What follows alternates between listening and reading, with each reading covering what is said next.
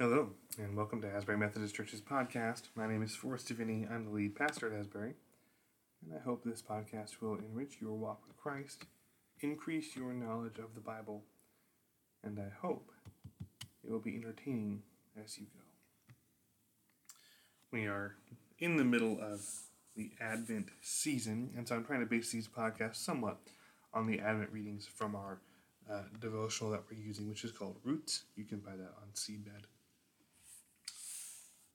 What we're doing is we're looking at Jesus's roots, uh, his family history, the story of the people of Israel. Because if we do that, we begin to understand what it is we are celebrating on Christmas. Not just that Jesus is born, right? Not just that there's a, but but the the full import, the full impact of what it means that he was born. This week, there's a couple of readings in that devotional I, I'm particularly interested in focusing on. One is at the end of the book of Genesis in chapter 50, verses 19 through 20. But Joseph said to them, Do not fear, for am I in the place of God? As for you, you meant evil against me, but God meant it for good, to bring it about that many people should be kept alive, as they are today.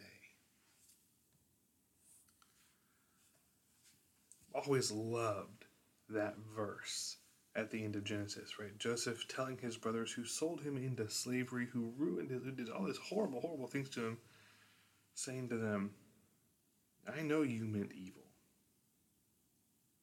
I know what you meant. Your hearts were not in the right place. But God used your evil for good. I am utterly fascinated by that concept. That, that God will use human evil for good. And the ultimate example, of course, is Jesus on the cross. The people who nailed Jesus to the cross did not have good intentions. The people who demanded his crucifixion did not have good intentions. They meant it for evil, but God used it for good.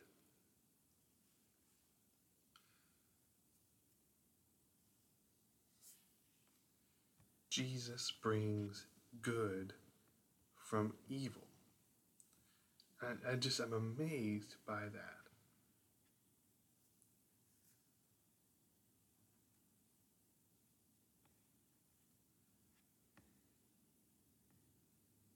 And it's such a comforting message because the world is evil.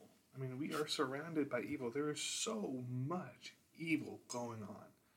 And when you really stop to ponder it, it, can be truly overwhelming. All of us, I think, in our own lives are dealing with different things that I would I would constitute as evil. Sometimes it's things that are just sort of out there and are happening in general. Sometimes it's things that are being done to us. Sometimes it's things we are doing to other people worth pondering. And God can take all of that evil and He can use it for His purposes. This is one of the answers to the question of the problem of evil, by the way, right? The problem of evil, evil is that if God is really all powerful and all knowing and all good, then why does He allow evil to exist in the first place? Now, I'll start off the bat. There is no answer that will satisfy an unbeliever because they, they don't have the, the capacity to understand why this matters. But the answer, of course, is that God didn't create evil. God allows evil to exist because humans choose evil, and God does not want followers who do not have the freedom to choose Him or to reject Him. It's not satisfying to an atheist, but it is the truth. Uh, but another part of the answer is Evil does not stop God from accomplishing his purposes. God will simply use the evil towards his purposes. It's absolutely amazing. Part of what we are celebrating is, is God using evil for his purposes. one, and that's the thing we can take hope in as we come into this time. For I know for many of you, Advent is probably not a particularly pleasant time. I get that. I was talking with uh, some pastor friends the other day, and, and a lot of us realized that we just we've not not just this year, but just kind of in general, a lot of us have had trouble the last few years getting into the holiday spirit, being festive. Um, and there were lots of reasons for that, but one reason we all kind of wondered is maybe God is trying to help us understand the real purpose of this season and of this holiday, which is to celebrate the goodness of God, the incredible victory that God wins over evil. And one way that He does that, of course, is He uses evil for good. One thing we can take hope in is that the evil going on in our lives can and will be used by God for His purposes.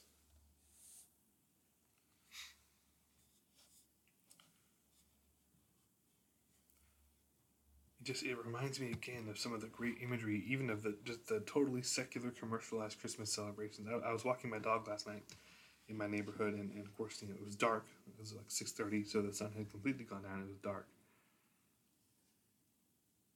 But one of the things I love about my neighborhood is that, like, know, 75 80% of the houses put up a ton of Christmas lights. And so, even though it should have been a really dark walk,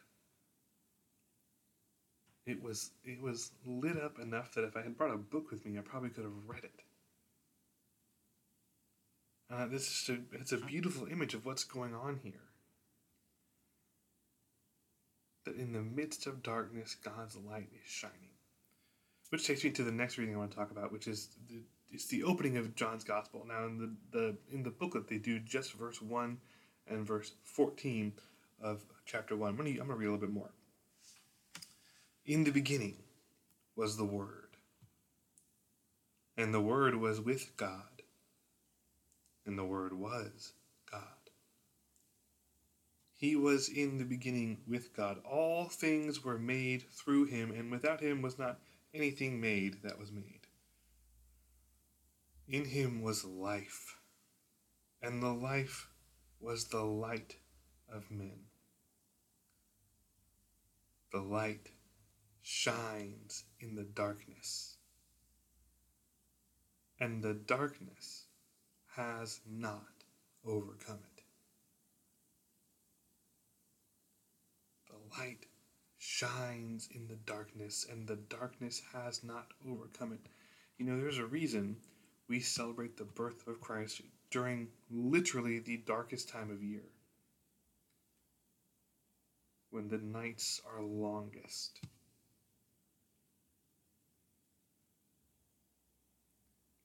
Because it's a reminder.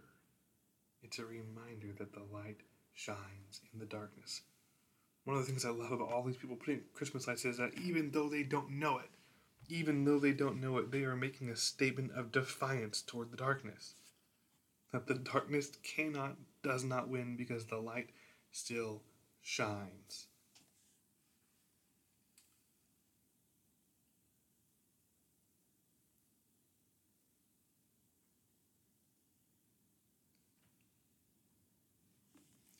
Remember that darkness is nothing. Literally, it's nothing. Darkness is merely the absence of light. If you leave a room, you don't turn on the dark, you turn off the light. Darkness, by definition, cannot exist in the presence of light. Darkness can never overcome light, it's physically impossible. So it's a well chosen metaphor.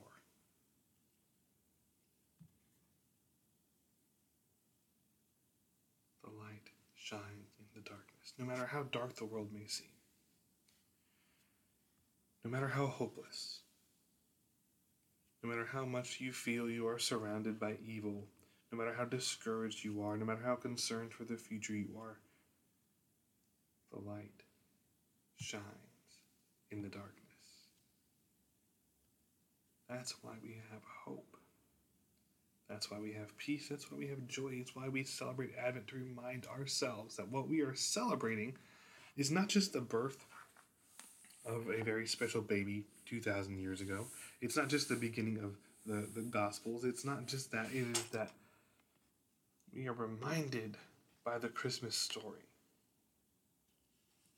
that God is undefeatable, that evil is weak, that God will always win. Thanks be to God.